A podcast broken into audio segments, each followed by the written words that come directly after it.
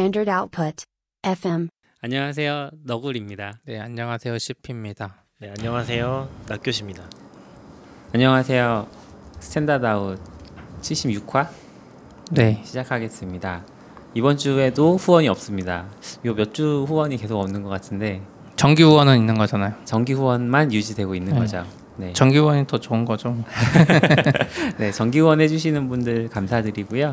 그리고 일회성 후원도 받고 있으니까 카카오페이나 페이트리온 그리고 팟빵 통해서 후원해 주시면 저희가 방송하는데 도움이 되겠습니다. 네. 네, 오랜만에 만났네요. 예, 저는 한 2, 3주 안 한 것 같아요. 음, 그죠. 뭐, 뭐 때문인지 모르겠지만 시피님 바쁘셔서 집, CP님 항상 집 사러. 가고 막 그리고 CP님이 요즘 저희 버리고 이제 다른 거 하고 있어서 아 음, 정말요? 맞아요. 네, MDD라고 MDD 뭔가요? 보셨나요? 입코딩? 이, 아 Mouth Deve, Driven Develop. 네, 맞아요. 유튜브 채널 하나 만들었고 아니, 낙교님이 너무 몸을 사려가지고 네, 뭐만 하면 다 편집하잖아요. 음 맞아요. 네, 근데 MDD는 약간 회사에 이제 좀 어린 분들이 있어서 네. 아 편집 안 해요. 음. 그 논란이 되는 거 중, 재밌어 하는 것 같아요. 약간 즐기는 것 같아요. 최근에 지금 MDD 뭐지? 맞, 어, 지금 아직 공개는 안 했는데, 음. 네, 공개 안 한 거에 보면 첫 시작에 제가 이상하게 편집해 놓은 거 있어요. 프론트 개발자들이 평균적으로 일반적으로 개발을 잘 못해요 뭐 이렇게 시작하는 어, 악성 악성 어그로 편집. 어그로. 네, 악성 편집 어그로 어그로. 근데 CP님 편집 잘하시더라고요. 우리 거? 할 때는 그런 거 안 해주시는데. 아니죠 여기는 뭐 그거 하려 그러면 그 부분 다 잘라달라고 하는 아, 거잖아요. 그렇긴 하죠. 이게 사실- 어그로로 음. 끄는 그 조회수나 음. 트래픽도 결국은 내 트래픽이다 이런 근데 거 어그로? 했지만 제가 봤는데 모르겠어요. 네. 아직은 조- 구독자가 20명도 안 될걸요? 음. 그렇죠. 아직은 그렇죠. 이제 네. 그 중에 하나 빵 터지면은 이제 네. 그래서 저희도 지분이 있어요. 저희 거 장비로 녹음하더라고요. 아 그래요? 후원해 주셔야 돼요. 믹스 저희. MixPre랑 이제 갖다 쓰시더라고요. 어. 그래서 마이크도 갖다 쓰고. 그래서 저희 지분이 있어요. 잘 그러네요. 되면 이제 네네. 좋은 거고. 잘 되면 뭐가 좋은 거죠? 어 모르겠어요. 일단 뭐 지분이 있으니까. 채널 협약? 네, 채널 협약해도 어차피 이렇게 논란이 되는 말을 안 하면 아무도 안 보잖아. 아 그 아무리 100만 유튜버가 밀어줘도 네. 되는 데가 있고 안 되는 데가 있더라고요. 그치. 어, 뭐 그렇긴 하죠. 음, 아무튼 잘안 돼도 괜찮아요. 조용히 저희는 네. 본분을 지켜가면서 그죠. 아, 이거 이야기해 주세요. 단신. 단신 저희가 뭔지 몰라요. 네네. 뭐가 있죠 지금? Bottlerocket 뭔지 몰라요. 아 저도 자세히는 안 봤는데 어 아마존에서 오픈 소스로 컨테이너용 운영 체제를 만들었더라고요. 그 대충 읽어봤을 때는 리눅스 기반으로 만든 것 같아요. 근데 뭐가 좋은지까지는 사실 잘 안 봤어요. 음, 뭐예요? 음. 아니, 제가 적은 거 아니에요. 이거 너굴님이 적어주신 건데 저한테 설명하라고. 네. 아, 이쪽은 잘 아시니까 낙교님이 아, 설명해 주시지 않을까. 예전에 그 컨테이너 최적화된 OS로 코어 OS 뭐 이런 애들도 있었던 거아 그렇죠. 네. 코어 OS는 지금 레드햇이 인수했던 것 같고 그 이후로는 좀 사라진 느낌. 음, 그렇죠. 네. 그러니까 약간 운영 체제라는 게 사실은 되게 무거운 시스템이잖아요. 그렇죠. 그러니까 뭐 이것저것 되게 많이 있고 우리가 또 시스템을 모니터링하기 위한 것도 되게 많이 들어가 있고 유틸리티 되게 많이 들어가 있고 네. 근데 그런 것들이 다 필요가 없는 거죠. 음. 우리는 어차피 Docker로 돌릴 거니까 Docker만 돌아가면 돼 어, 이런 느낌이고 이미지를 최적화하는 걸 넘어서 운영 체제 자체도 최적화하겠다 이런 어, 의미인가요? 운영 체제의 역할이 없으니까 실제로 저희도 아. ECS를 쓰고 뭐 Kubernetes 쓰면은 운영 체제에 직접 들어가서 어떤 컨트롤할 부분들이 거의 없어요. 운영 체제가 거의 runtime 수준이잖아요. Docker runtime. 그렇긴 한데 그쵸. 가끔 뭐 네. 설치하잖아요. custom 깔아야 아, 되고 뭐 가끔 때문에. 설치하긴 가끔. 하는데 진짜 가끔이고 음. 옛날 같이 서버를 운영한다는 느낌이 굉장히 적어졌고 그리고 지금은 점점 더 서버에 그 들어가서 찾 그 문제를 찾기 위한 도구들 있잖아요. 네. 그런 것들을 쓰는 게 어색해지는 거죠. 리눅스 서버를 관리할 때랑 Docker를 돌릴 때랑 보는 게 완전 달라지니까 네. 그렇게 조금씩 되는 것 같아요. 특히 이제 요새는 저, 저희는 아직 도입 안 하긴 했었는데 아마존 같은 경우는 아예 API 쪽으로 접속하는 것도 음. 뚫고 해가지고 SSH도 굳이 많이 쓸 필요 없어졌고 네. 그런 것도 다 막아버리니까 보안적인 그쵸. 면에서도 크게 음. 문제될 거 없어지고 음. 그런 포인트들이 조금씩 있는 것 같아요. 그래서 CoreOS가 기억해 보면은 네. 너무 빠른 선구 주자였던 거죠. 음. CoreOS가 Docker 나오자마자 바로 튀어나왔잖아요. 맞아요. 근데 뭐 인수되면서 잘 됐던 것 같긴 한데 음. 재밌었던 것 같긴 해요. 그때도 기억해 보면 저희 전 회사에서도 그러니까 스마트 스터디에서도 네. 그때 저희 뭐라고 해야 되지? V 영어로 이제 VP라고 해야 되나? 저희 부사장? 저희 아니 부사장은 아니고 네. 저희 팀의 그 리더 분이 아, 네. 옛날에 컴퓨터 보면은 되게 이상한 컴퓨터 있더라고요. 컴퓨터인데 되게 작은 컴퓨터를 막 여러 개 꼽아 쓰는 컴퓨터? rack 얘기하시는 거 아니에요? rack 말고 서버 rack, 아, 말고 하나의 컴퓨터에다가 아, 뭐 컴퓨터 한그 뭐라 blade 서버라고 하나? 아 blade 서버 네 맞나요? 네 그런 게 있어가지고 기억나요. 컴퓨터를 뭔가 좀 최적화되어 있는 조그만 컴- 미니 컴퓨터를 12 개를 음. 꼽아서 이제 쓰는 그런 식으로 쓰는 건데 음. 거기다가 CoreOS 클러스터 올리시겠다고 막 맞아요, 작업하시고 맞아요. 어, 하- 조금 올려서 쓰긴 했었죠. 음, 음. 근데 CoreOS는 진짜 좀 힘들긴 해요. 왜냐면은 음, 예를 들어서 우리는 유- Ubuntu를 쓰거나 아마존 리눅스를 쓰면은 네, 거기서 뭔가 모니터링 하기 위한 패키지 같은 게 필요해지잖아요. 네. 그럼 뭐 apt-get 쓰거나 yum 음, 써서 음, 설치해서 음. 쓰잖아요. CoreOS는 그런 게 없어요. 그 어. 운영 체제를 보기 위한 뭔가 특별한 또 컨테이너를 띄워가지고 그거 아. 가지고서 또 모니터링을 하고 막 그런 식이었거든요. 그래서 그런 게 좀 힘들었죠. 네. 막 제대로 다루기 시작하면은 클러스터 구성하는 것도 쉽지 않았고 근데 네. CoreOS도 패키지는 있지 않았어요? 패키지 시스템? 없어요. 어 설치하는 거? 아 없어요. 그런 거 어. 없어요. 그래서 그걸 하기 위한 뭔가 이상한 컨테이너를 또 띄워가지고 그 toolbox라고 하나 그런 게 있어가지고 아. 거기 들어가서 작업했었어요. 음. 그래서 어쨌든 지금 Bottlerocket도 보면 핵심은 그거더라고요. 패키지 시스템을 없애버렸대요. 오. 그러니까 약간 옛날 시대로 다시 돌아가는 것 같아요. 옛날 시대로? 옛날에 서버 관리하기 힘들어서 네. 어. 패키지 시스템을 만들었는데 아. 이제 다시 얘네들 입장에서는 패키지 시스템 때문에 오류가 많고 네. 아 그쵸. 연, 그 꼬이는 게 많으니까 맞죠. 진짜 필요한 거는 그냥 거의 이미지 기반이라고 그러거든요. 애들 말로는 음. 아마 음. 여러 개를 뭐 갖다가 붙이는 식으로 설치할 수 있다 이런 거 같은데 아. 그러면 적어도 뭘 그 Docker 실행에 꼭 필요한 뭔가를 깔아야 되면 음. 꼬일 일이 없고 rollback이 가능하대요 쉽게 원래 음. 패키지 시스템 rollback이 거의 불가능하잖아요 네. 네네. 그러니까 그게 핵심이라고 애들이 말은 하는데 이제 문제는 그거죠 우리가 Docker에 그 instance에 특화된 뭔가를 설치해야 되는 상황이 발생했을 때 네. 음. 설치하는 방법이 엄청 복잡하거나 힘들거나. 아마존 Bottlerocket 아. 지원을 안 해줘서 아예 못 쓰거나 음. 그쵸. 이 상황이 문제죠. 맞아요. 그러니까 새로운 뭐 버그 패치가 나왔는데 그쵸. Bottlerocket용으로는 아직 뭐 binary가 안 나왔다거나 이러면 우리로 치면은 그 Datadog 그 instance 모니터링 때문에 뭔가를 거기 깔아야 되는데 음.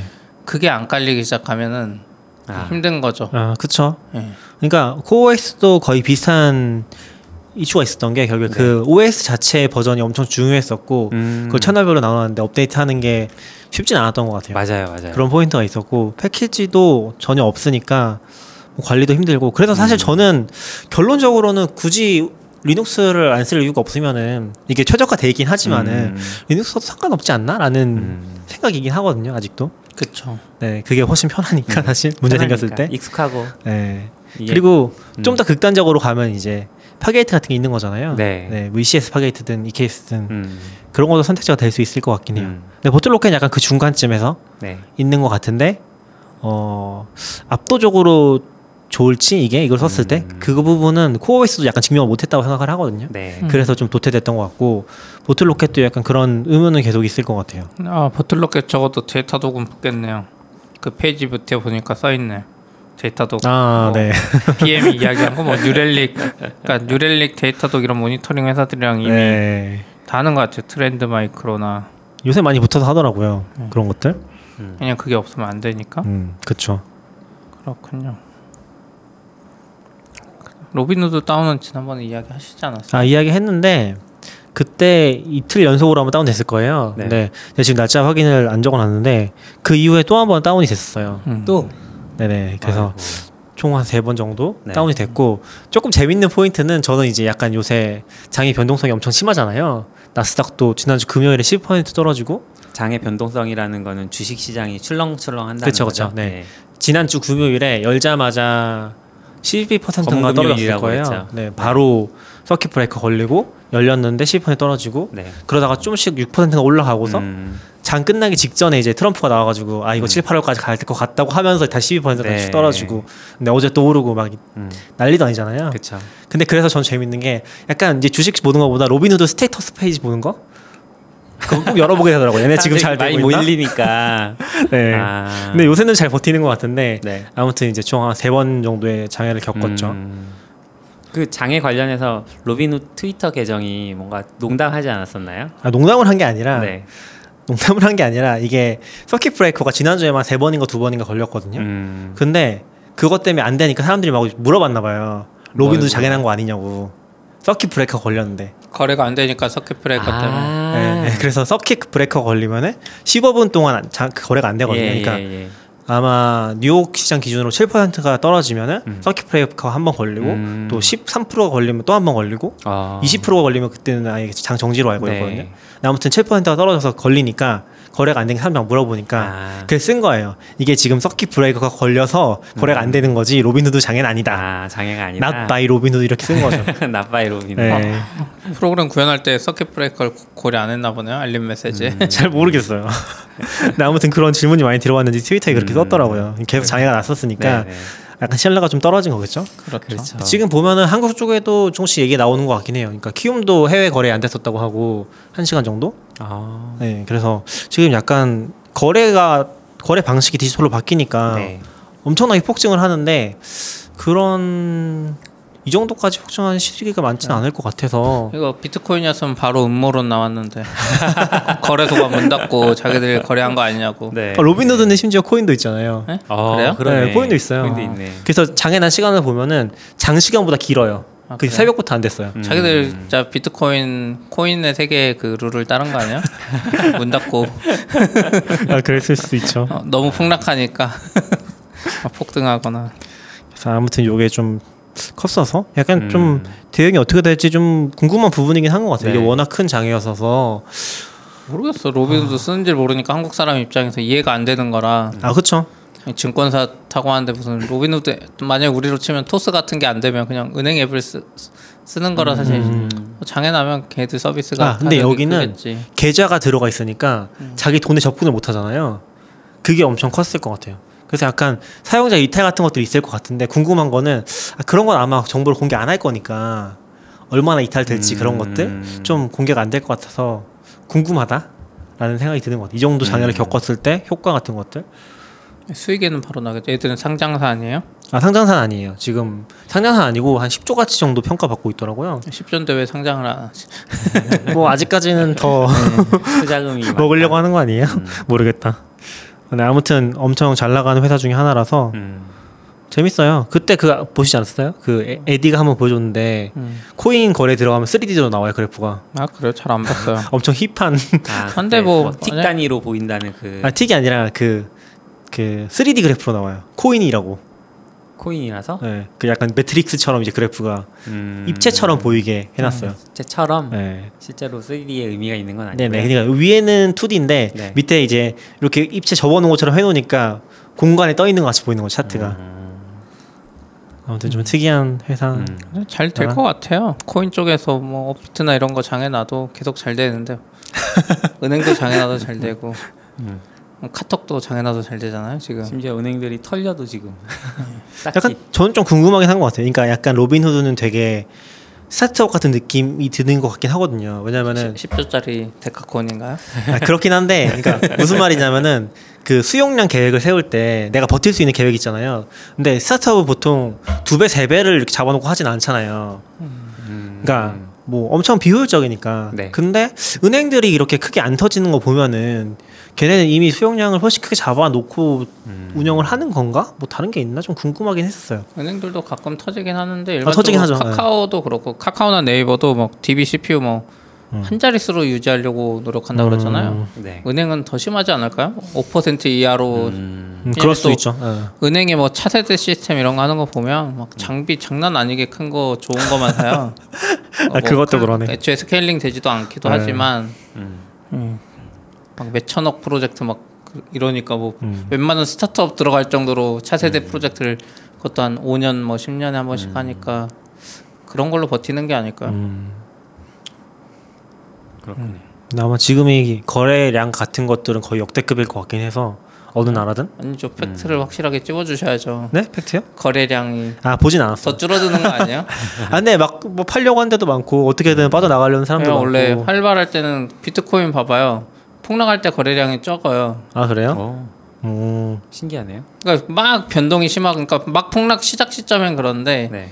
옛날에 그 막 비트코인 막막 올라갈 때나 뭐 폭락할 때 비하면 지금은 이제 이미 약발이 떨어져서 네. 거래량 자체가 엄청 적잖아요. 지금은 막 해봤자 그러니까 거래 금은 모르겠는데 트랜잭션 자체는 많을 것 같긴 해서 적지 않을까? 미국은 거래세를 그런가? 받잖아요. 아 거래세를 안 받죠? 안 받아요. 아 네. 그럼 클 수도 있겠다.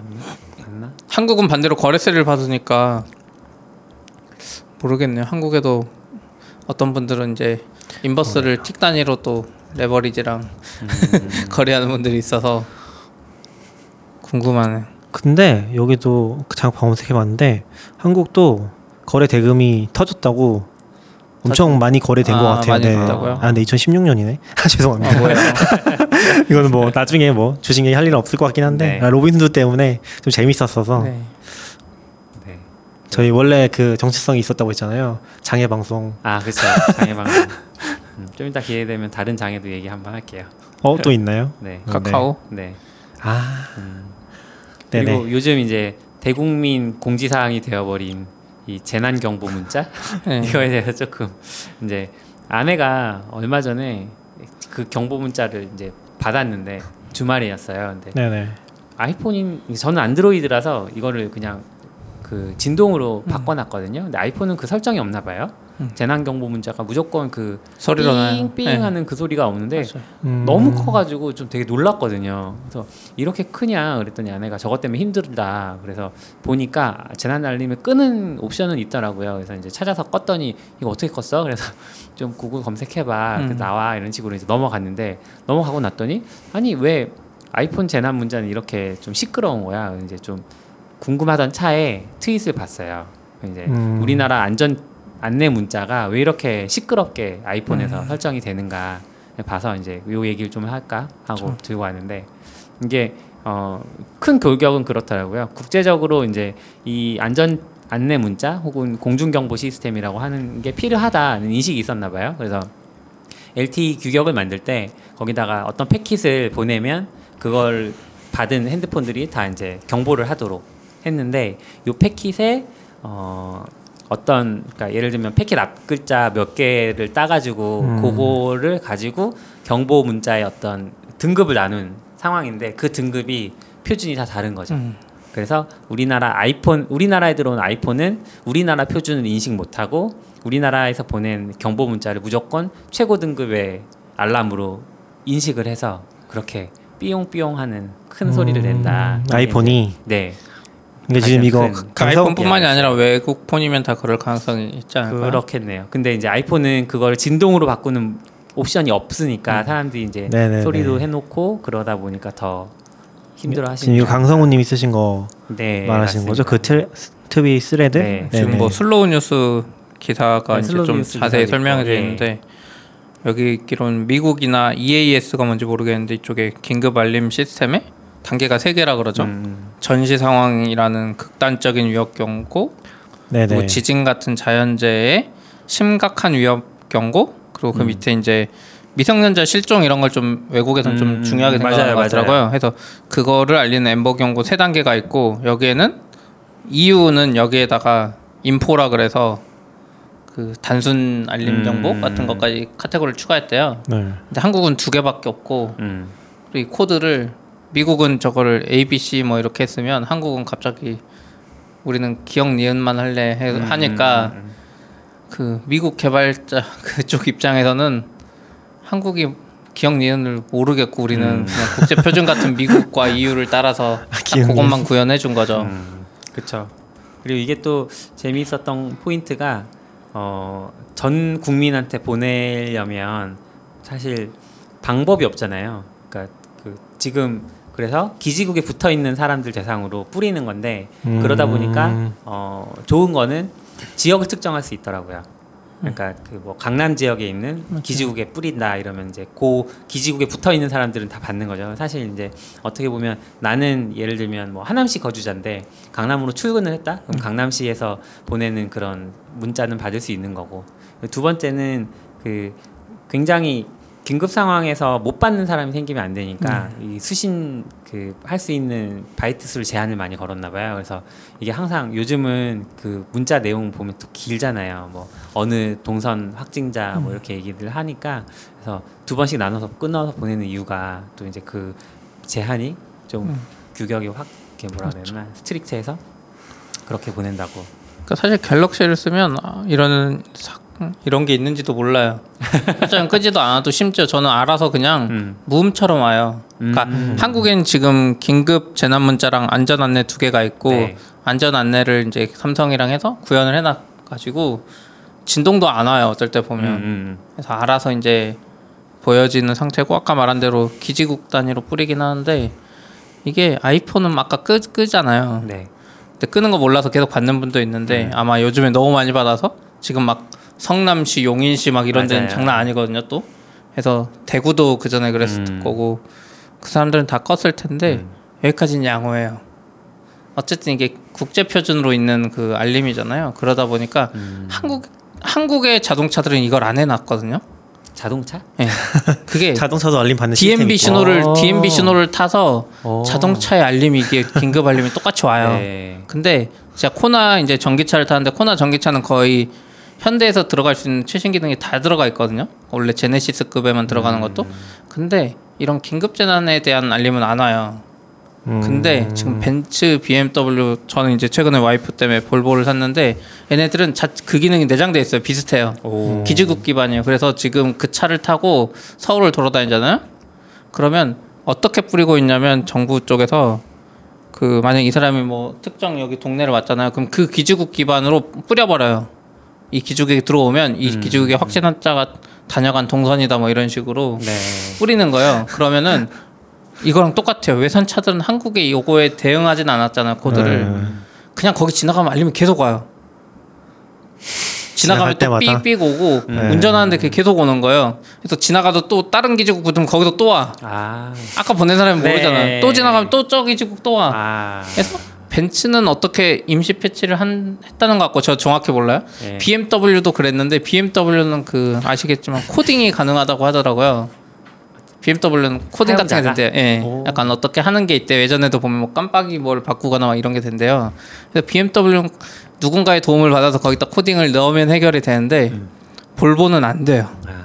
음. 어, 안전에 볼보라 그런지 모르겠지만 그래서 이제 어제 차를 받아서 와이프랑 갔는데 볼보 그 자동차 동호 이것 때문에 난리였거든요. 음.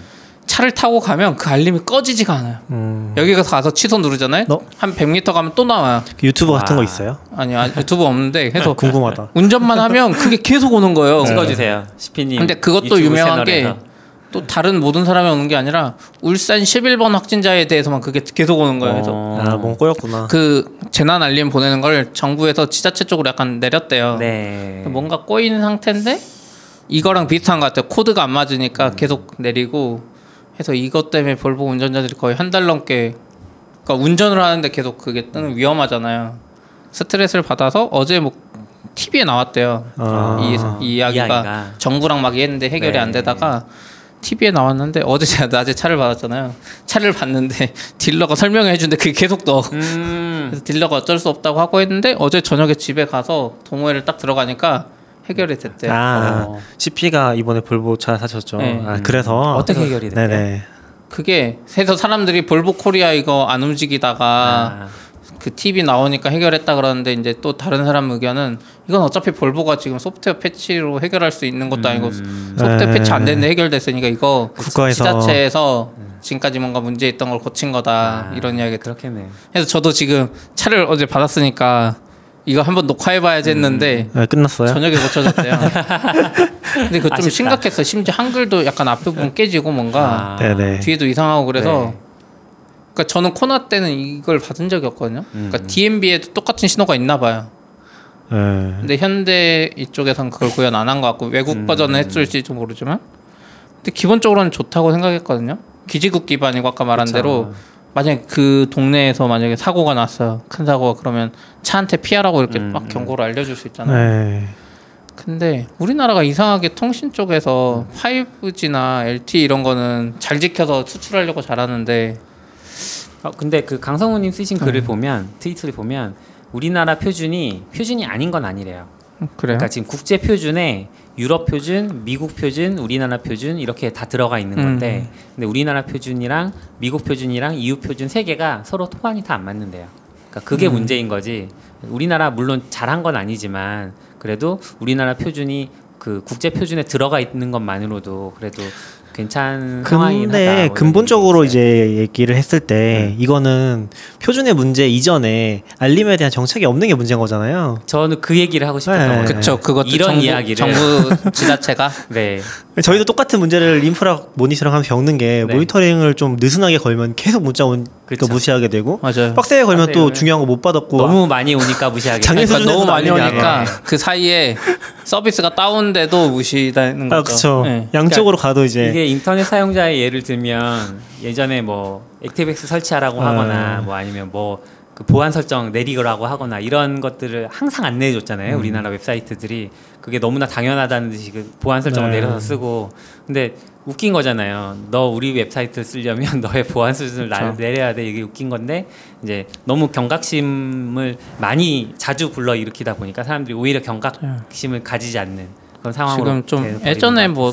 박근혜 정부 때인가 뭔가 한번 문자 제대로 안 보내서 음, 음, 한번 이제 겪고 나서 음. 지금 했는데 지금 이 사태에선 또 너무 많이 보내다 보니까 특히 아이폰은 안드로이드는 상관없는데 아이폰은 엮이다 보니까 지금 아까 말한 대로 긴급 재난 문제를 다 끄고 쓰잖아요. 네. 그럼 반대로 생각했을 때 특정 건물에 예전에 화재 나거나 그러면 보내줘야 되는데 음, 이 사람들은 아이폰은 다 끄고 쓰는 거잖아요. 지금 이미 그 상황이 돼버렸잖아요.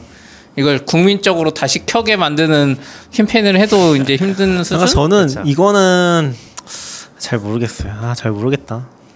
근데 근데 정책적으로 아, 뭐 어. 애플을 협박해서든지 어쨌든 등급을 우리나라도 했으니까 음, 자체 음, 표준에 그러면 한국에는 그게 있잖아요. 전파 표준 그걸 뭐 방통위 아. 통신을 못하면 그러니까 하- 뭐라 그러죠? 통화 안 시켜주면 통과를 되죠. 안 시켜주면 음, 됐잖아요. 음, 음. 그러면 또 해주잖아요. 잘. 예, 예. 왜냐면 아이폰 미국 구현해 놔라. 이렇게 아이폰 그. 사진 촬영은 미국이랑 아니 한국이랑 일본만 어, 나오게 맞아요. 해 네. 바꿨잖아요. 근데 그러네. 그거를 이제 그냥 허용해 준 상태에서 지금 재난 문자를 이렇게 보내니까 그러니까 알람을 완벽하게 끌 수 있는 건 아니에요, 사실. 아시죠, 그거는. 몰라 저 아이폰 안 그러니까 쓰잖아요. 최고 최고 등급 알람은 그러니까 뭐 전시나 이런 거에 대한 알람은 무조건 가요. 아이폰 꺼도요. 꺼도 가요, 그거는. 그건 아. 꺼도 오는 걸로 알고 있고. 음. 그러니까 일반 알림이 지금 요 설정이 높은 등급으로 잡혀 있으니까 이제 음. 삐삐 울리면서 오는 네. 건데 그 부분은 사실 뭐 좀 어떻게든 CP 말한 것처럼 뭔가 수정의 여지가 좀 이- 있지 않나? 이게 좀 음. 고쳐야 되는 것 같은데 어쨌건 좀 정책적으로 너무 안발하고 있다 문자를 그러니까 뭐 하루에 한 번 모아서 보내주든지 차라리 하루에 한번 보낼 거면은 근데 아, 사실. 이게 이번에 만 문제가 아니라 음. 뭐 작, 작년 재작년 때는 이제 지진 같은 것도 있었어서 뭐 지진 같은 건뭐 받을 그러니까 만한 괜찮은데 그런 거 하면서 갑자기 뭐 폭염이라든지 날씨에 관한 것까지 아, 막 저- 보내고 맞아요. 폭염 때 사람들이 스트레스 미세먼지. 뭐 이런 거 아, 미세먼지 이런 거 보내고 아 미세먼지 뭐 그 안 좋을 수 있긴 한데 정책 홍보를 여기다 약간 정책까지는 아니지만 어쨌든 네. 대국민 홍보를 여기다 하고 있는. 그니까요. 그게 과연 근데 이제 그게 그 정도로 나왔을 때 그게 진짜 국가에서 TV 채널을 뺏어서 음. 홍보할 정도의 중요한 사건이면 음, 오케이인데. 미세먼지 높은 게 아, 물론 이제 뭐 민감한 사람들이 있겠죠 당연히. 네. 근데 일반 일상적으로 계속 보내줘야 될 만한 음. 문제인가? 한 달에 뭐 몇 번씩 받아야 되는? 근데 그 이거 그 컨트롤이 잘 안 되는 것 같다는 거죠. 그러니까 그 미세먼지는 조금 그렇다 쳐도 이번 문제에 대해서는 또 이런 시각도 있더라고요. 어, 그러니까 마스크 이제 고공급에 대해서 이제 사람들이 네, 네, 불만이 네. 많았었고 그래서 이제 마스크의 현황을 보여주는 그런 어떤 앱이나 서비스들이 되게 많이 나왔었거든요. 음, 네. 그렇죠. 근데 이제 그러다 보니까 코로나 관련해서 이렇게 공동 대응하는 어떤 그런 CB 캐커들의 음, 모임 꼭 봤어요. 생기고 막 그랬어요. 근데 어 마스크 현황을 알려주는 앱이 나오니까 반대급부에서 무슨 얘기를 하시냐면 어, 상대적으로 정보에 소외되는 그 뭐 노년층이나 이런 분들은 그런 앱을 설치하실 줄도 모르고 사용하실 줄 모르는데 그러면 오히려 그런 분들이 더 위험지대에 있는데 그런 분들이 마스크를 구하기가 더 힘들어지는 거 아니냐 이런 얘기도 있어서 이게 과연 그러니까, 그러니까 마찬가지로 이것도 그런 거죠. 그러니까 어, 재난 문자를 끌 줄 모르는 사람들은 오히려 그러니까 그런 정보들을 모르시니까 그냥 계속 놔두고 나중에 진짜 위급한 상황이 났을 때 재난 문자를 받을 수 있겠죠. 그렇죠. 어, 그런 건데 이제 아는 사람들은 재난 문자 끄고 살고 뭐 이런 식으로 좀 정보 격차의 문제.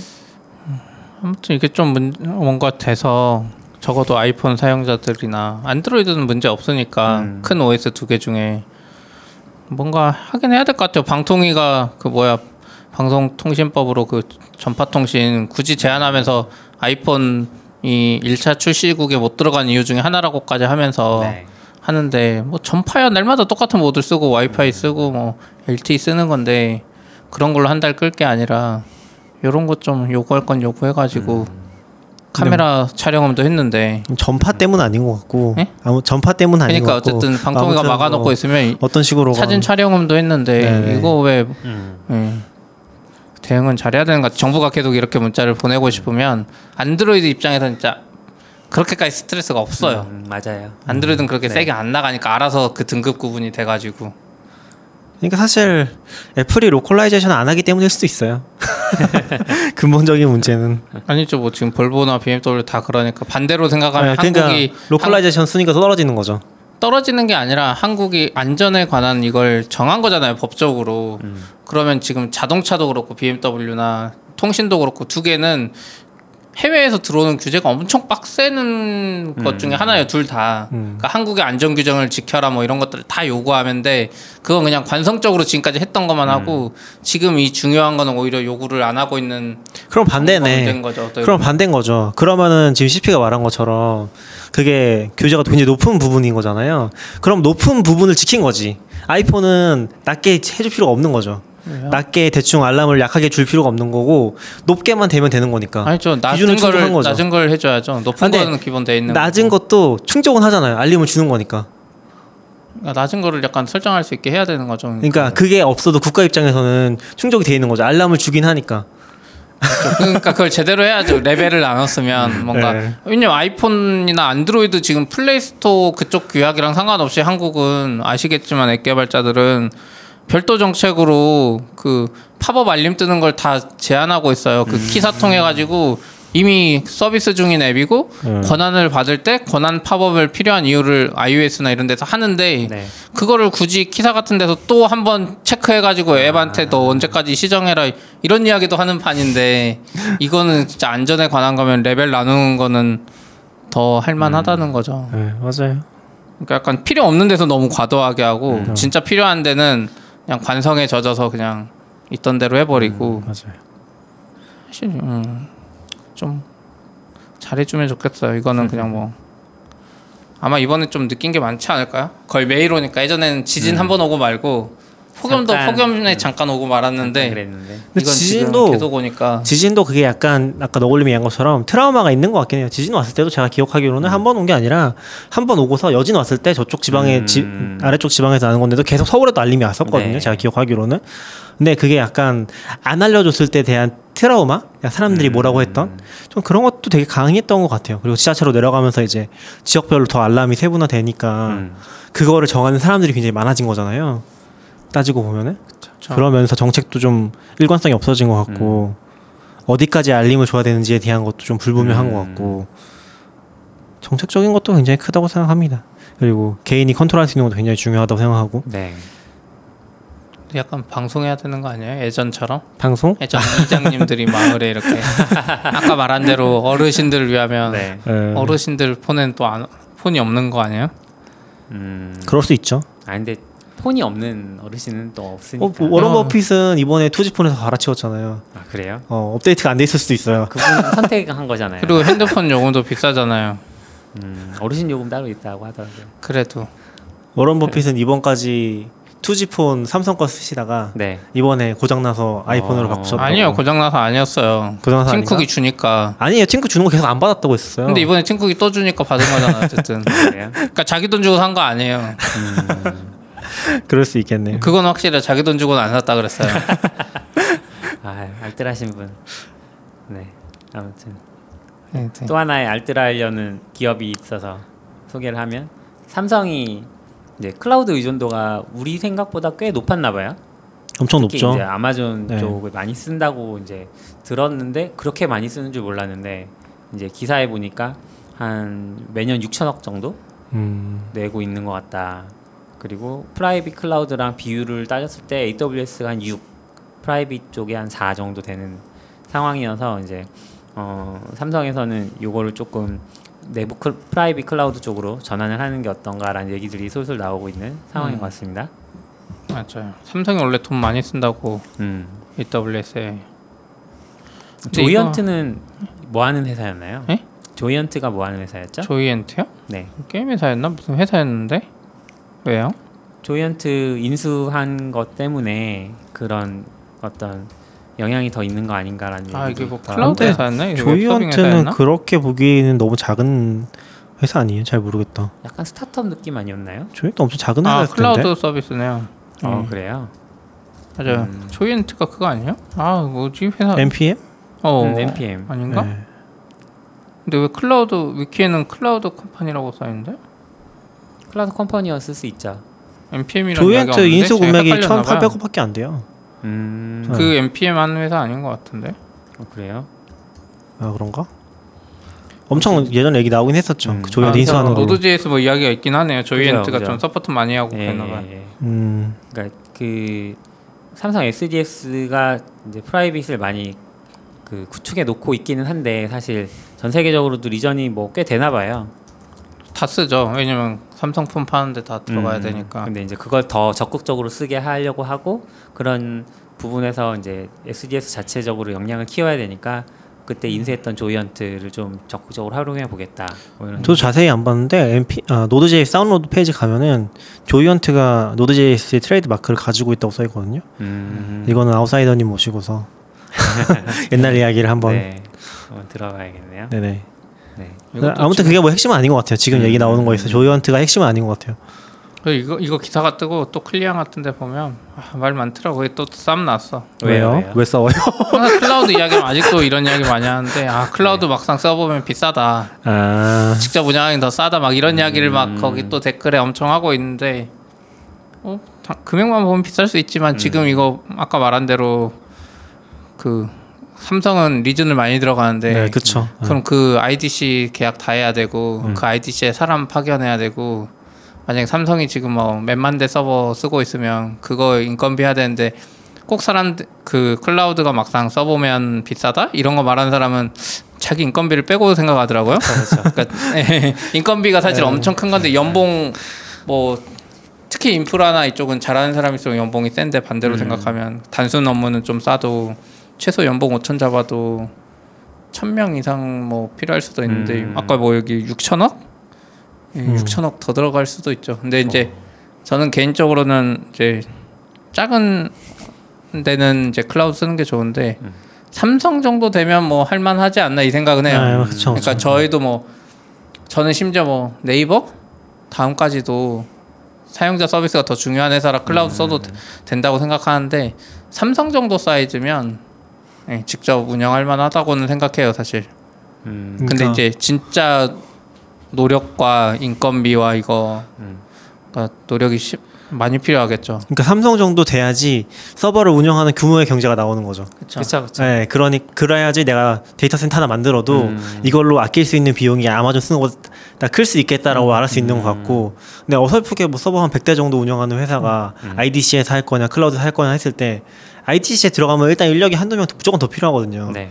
왜냐하면 서버가 100대 정도 되면 무조건 고장이 나거든요. 계속해서. 그렇죠.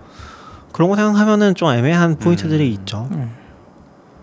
그래서 SDS가 이거 운영하는 것도 예전에 한번 했다가 뭐 잘 안 됐다는 이야기도 있는데 음. 어쨌든 데이터 센터만 국내 4개 해외 13개라 음. 그러는데 오. 이미 많긴 한데 사실 애플 보면 애플도 지금 AWS 섞어 쓰는 걸로 알고 있거든요. 음. 여기저기. 예. 애플이 데이터 센터가 있음에도 불구하고 애플도 글로벌 데이터 센터 하는 건 자기들이 힘이 음. 부치는 거 약간 그 음. 제조를 그 대만 폭스콘에 맡긴 거랑 비슷해요. 네. 예. 제조 직접 하면 뭐 더 단가는 낮출 수 있겠죠. 그렇지만 안 하잖아요. 그 대신 얻는 이점이 엄청 크잖아요. 그래서 삼성도 지금 데이터 센터가 아무리 많아도 AWS나 구글이나 MS만큼의 파워를 얻기는 쉽지 않을 거예요.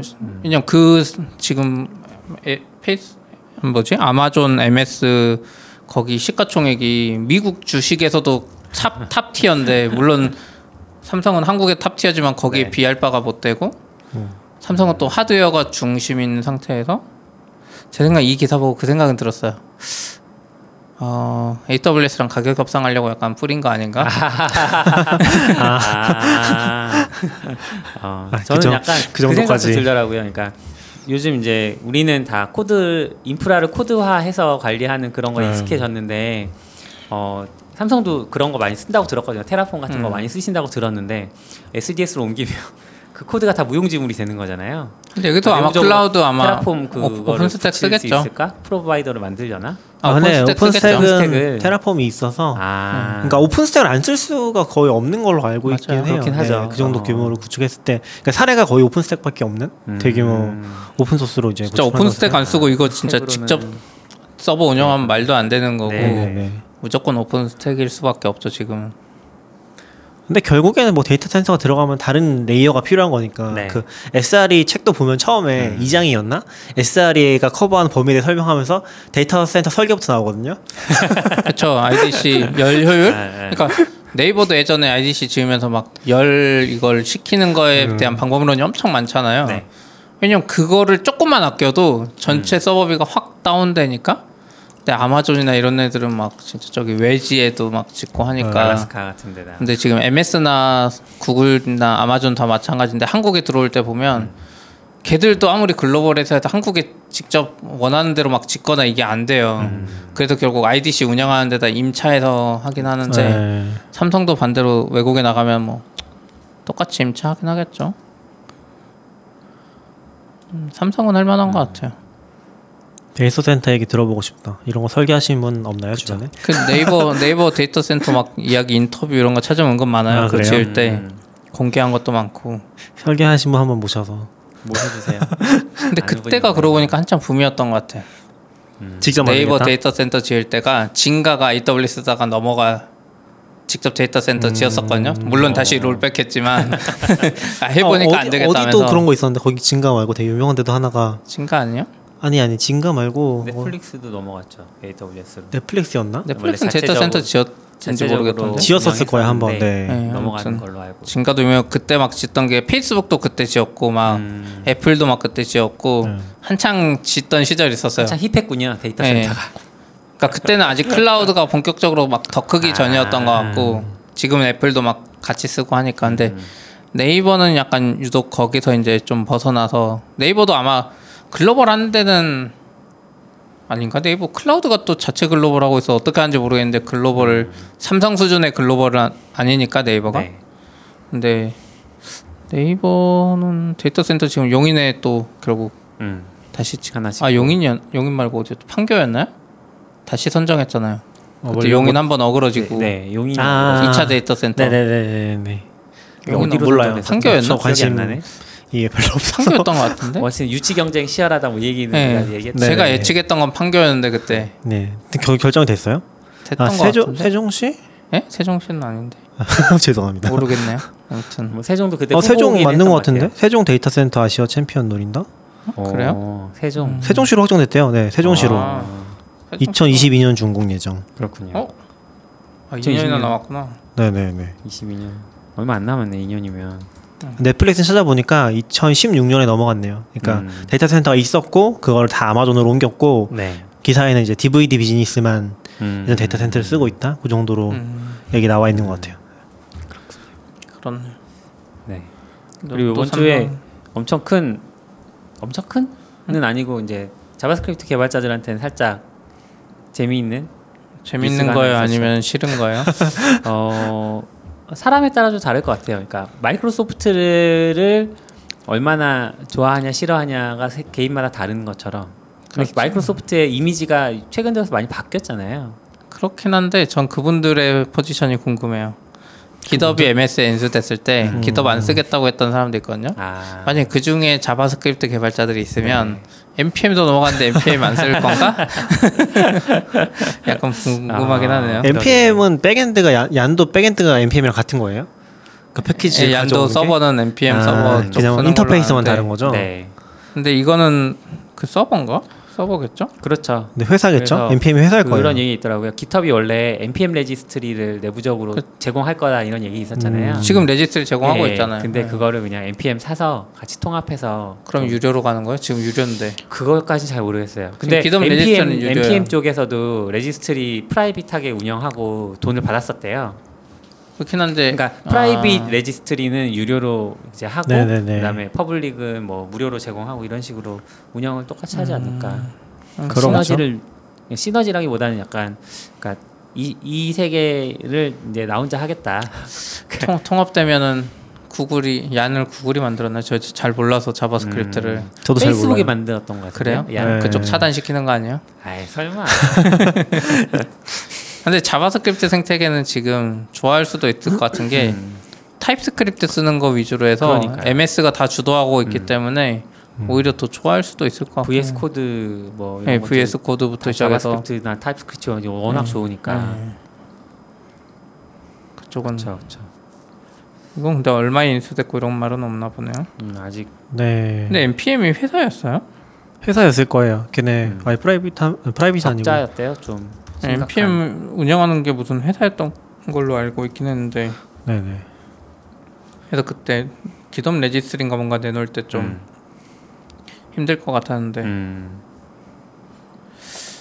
근데 registry들이 운영을 자체적으로 하는 게 결국은 이제 비용 문제나 이런 것들이 좀 있잖아요. 음. 파이썬 소프트웨어 재단도 이제 PyPI를 아직 운영하고 있기는 하지만 음, 그런 거는 그냥 이런 식으로 기업들이 해줘도 좋은 거 아닌가? 음, 아니요 생각이 자체적으로. 자생하는 게 제일 좋죠. 게 기업의? 힘을 안 받. 그 RubyGems 같은 경우가 네. 뭐 물론 이제 트래픽이 많이 적겠지만 음. 예전에 공- 한창 잘 나갈 때 공개한 거 보면 AWS 서버 비용 같은 거 다 공개했거든요. 몇 천만 원 넘게 나와 1년에. 네. 네. 몇 억인지 몇 천만 원인지 기억은 안 나는데 근데 그거를 RubyConf나 뭐 이런 비용으로 다 충당했다고 했거든요. 아, 네 후원이랑 네. 그런 컨퍼런스 네. 비용 다 충당했다고. 그래서. 어떻게 보면 후원으로 돌아갈 수 있는데 이걸 좀 사업으로 키우다가 보면 오히려 그 사업의 마이너스를 기업에 이런 자, 자생할 수 있는 걸 깎아먹는 것 같기도 하고 딱 Gems나 막 여기만 딱 집중하면 되는데 그게 회사로 돼버린 거잖아요. 음. RubyGems는 회사가 없거, 없는 걸로 알고 있거든요. 없어요. 음. pricing. 정책도 없어요. private에 대한 네. private 하고 싶으면 네가 알아서 해라 그거기 때문에 기본적으로 네.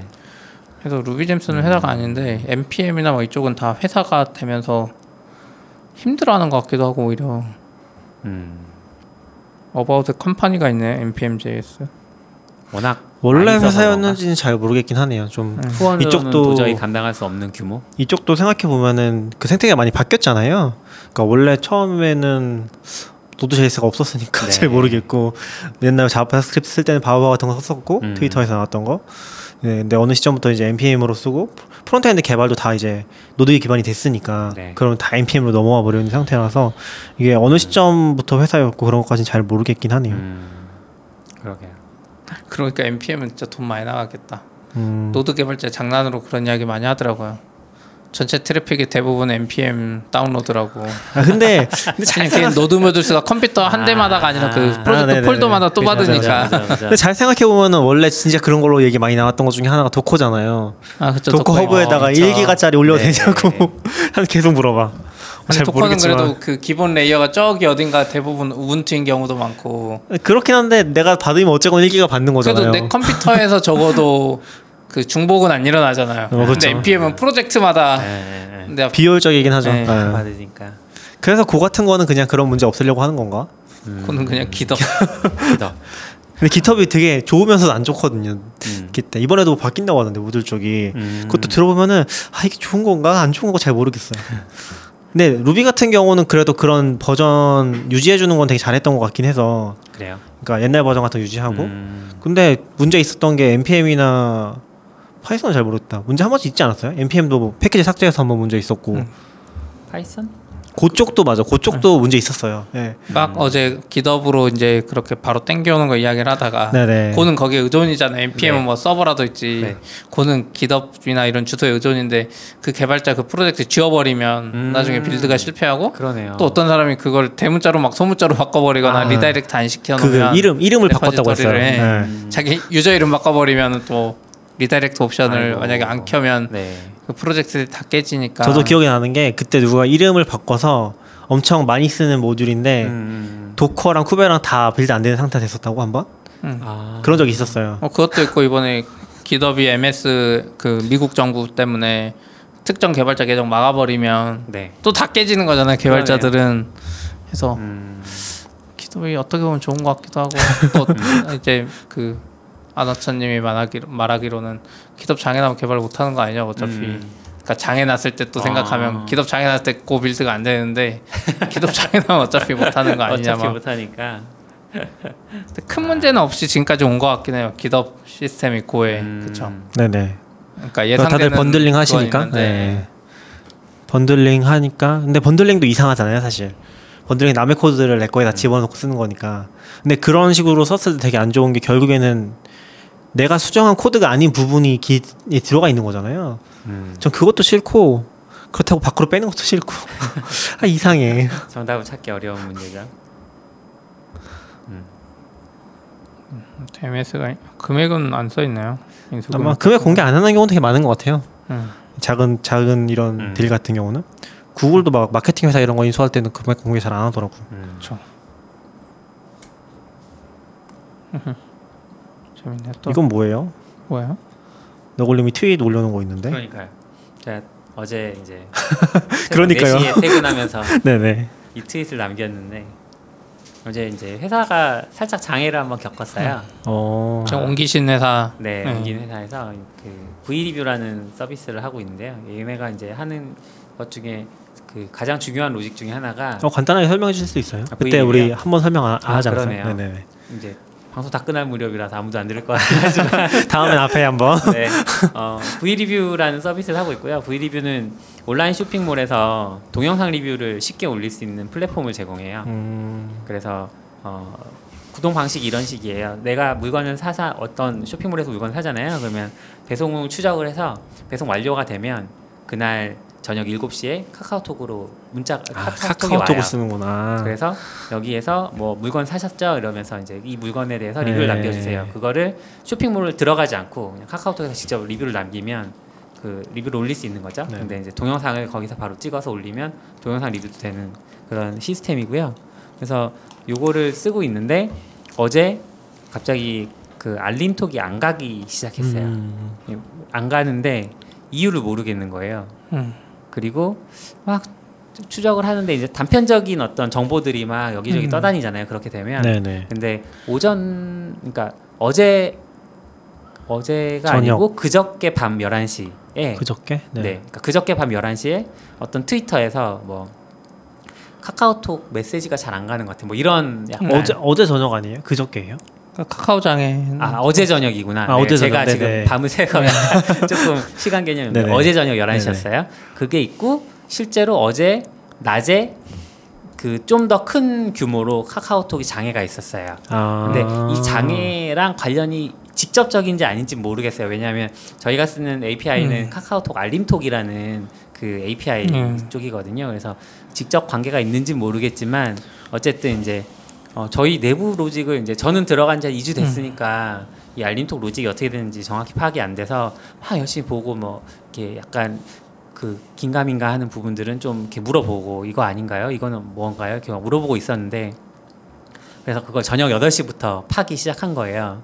음. 7시에 이제 어, 저희가 알림톡을 원래 발송을 했어야 되는데 발송을 중단시키고 이제 7시 8시부터 파기 시작해서 어, 저녁 먹고 와서 결국 새벽 4시까지 작업을 했는데 어, 3시 넘어서 발견한 게 특정 문자가 알림톡에 들어가 있으면 카카오톡에서 씹어버렸어요. 음 그래요? 그러니까 에러를 주는 게. 아니라 네, 그냥 받긴 받고 네. 보내진 않는. 네, 네. 그러니까 안 받아줬으면 차라리 네네네. 센트리라도 떴을 텐데 그쵸. 받아주고 근 데 그걸 발견한 그날 마침 카카오톡 장애를 겪었고 네, 더 그쵸. 헷갈리게? 그러니까 전날 장애도 있었고, 그러니까 이게 카카오톡 장애 때문인지 아닌지 막 모르다가 네네네. 장애는 해결이 된 것 같은데 계속 안 가니까 네. 뭘까라고 계속 추적했고 우리 일단 이런 일들이 있으면 인프라 쪽을 의심하기보다는 우리 서비스를 의심하게 되잖아요. 네. 당연히. 그러니까 이제 서비스 코드를 계속 보고 막 했는데 도저히 안 나오니까. 근데 음, 제가 입사하기 전에 1, 1월쯤인가 한번 이런 비슷한 일이 있었대요. 그때는 퍼센트 문 요번에는 문제가 음. 됐던 문자가 퍼센트 문자였어요. 음. 음. 그리고 그때는 무슨 샵 문자였나 그랬는데 음. 샵 문자는 이제 잘 되고 네네. 퍼센트 문자가 근데 보통 알림톡에 퍼센트 문자가 왜 가지 이렇게 생각하는데 음. 저희는 이거를 렌더링해서 보낼 때 알림톡 보낼 때 어, 당신이 이 물건 사셨죠? 라면서 물건 이미지랑 물건 그 이름을 같이 보내요. 근데 요즘 쇼핑몰들이 물건 이름에 뭐 100% 순면 음. 아니면 뭐 음. 60% 할인 뭐 이런 문, 그. 문자를 넣거든요. 그러니까 문제가 되는 거예요. 이거 렌더링해서 보냈는데 음. 안 받아 그러니까 뭐 안 보내고 이러니까 한참 헤매다가 이제 혹시나 해서 한 분이 그거를 팠는데 예, 퍼센트 문자에서 걸려가지고 네 그래서 참아참 근데 저희도 뭐 직접적인 관련은 없긴 한데 네. 어제 카카오톡 장애 때 누가 공유를 해주시긴 했었거든요. 한 6시 음. 58분. 그리고 트위터에도 그게 올라와 있어요. 네. 카카오 팀 트위터에 보면은 6시 43분부터 7시 16분까지 잘 안 됐다고 네. 그런 게 올라와 있긴 했었어요. 아, 음. 근데 카카오 알림톡 보낼 때 그게 뭐 XML인가 뭐 이런 식으로 보내죠? HTML인가? 어, 지금 저희는 이제 직접 보내지 않고 중간에 한 단계를 거쳐서 보내는 거라서 그러니까 정확히는 어떤 카카오 형태로 보내는지 알림톡. API가 뭐 그런 식이었던 것 같아요. 그래서 아마 인코딩 문제 이런 게 음. 자체적으로 또 카카오가 아마 escape 처리한다고 네. 하지 않았을까 싶긴 해요. 근데 escape를 처리해서 보내주든가 왜 안 받아주고는 그거를 넘겨주지를 못하는 그러니까 어제 OK 떨어뜨리고 안 갔다는 거잖아요. 원래 알림톡은 또 그것도 있는데 아 그거랑 좀 다르긴 하구나. 알림톡은 그 사람이 카카오톡 가입 안 하면 문자로 보내주잖아요. 음, 근데 에러 났다고 문자로 보내주진 않는 거네요. 아, 아무튼 음. 그러니까 이런 그러니까 의존하는 서비스가 장애가 음. 뭔가 생기니까 조금 디버깅하기 힘들더라고요. 음, 그쵸. 그래도 발견을 하고 해결을 해서 다행히 오늘은 다시 알림톡 보낼 수 있을 것 같습니다. 음, 기쁜 마음으로 퇴근했네요. 다행히. 이런 거 블랙박스죠. 테스트해야죠. 그러니까 테스트 넣어야죠. 이제 자동화 테스트 넣어서. 근데 그럼 그 알림톡이 어떤 애들은 가고 어떤 애 안 가고 계속 그랬었겠네요. 어, 그쵸, 그쵸. 음. 그러니까 이 사람이 샀던 상품 중에 퍼센트 문자가 들어간 음. 제품명이 있으면 안 가고. 그래서 랜덤하게 처음에는 보인 거예요. 이 문자 음. 문제가 어떤 사람은 잘 오는데, 근데 어떤 사람 테스트 해 보면 나는 안 나와. 음. 음, 그런 게 힘들죠. 네.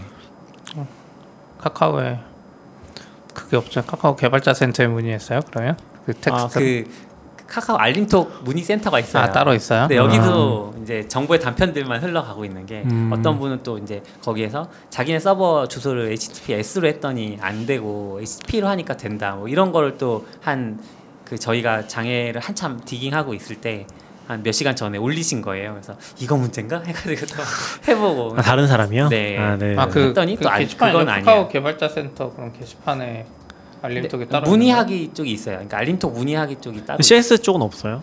돈 내고 쓰는 건데. 아, 아니요. 카카오, 돈 내고 쓰지 카카오는 그런 거 거예요. 없어요. 아 진짜요? 아, 돈 내고 쓰는 거죠 돈 내고 쓰는 알림톡은. 거. 아, 알림톡은 돈 내고 알림톡은 쓰죠. 건당 SMS보단 예, 싸요. 건당 내요. 건당 해요. SMS보단 네, 싼데. 음, 그러네. 근데 카카오 뭐 저희도 이제 아는 사람한테 좀 하긴 하는데 가끔 알림톡, 친구톡, 상담톡 여기 밑에 있네요. 네. 음. 카카오 이 Developers 예, 데브톡에 음, 근데 가끔 답변 잘해주긴 하는데 그러니까 이, 음, AWS나 뭐 이쪽이랑 다른 건 가요. 이런 거죠 장애 났을 때 물어보면 약간 돈 안 받고 하는 데는 걔들이 그냥 신경 안 쓰고 음.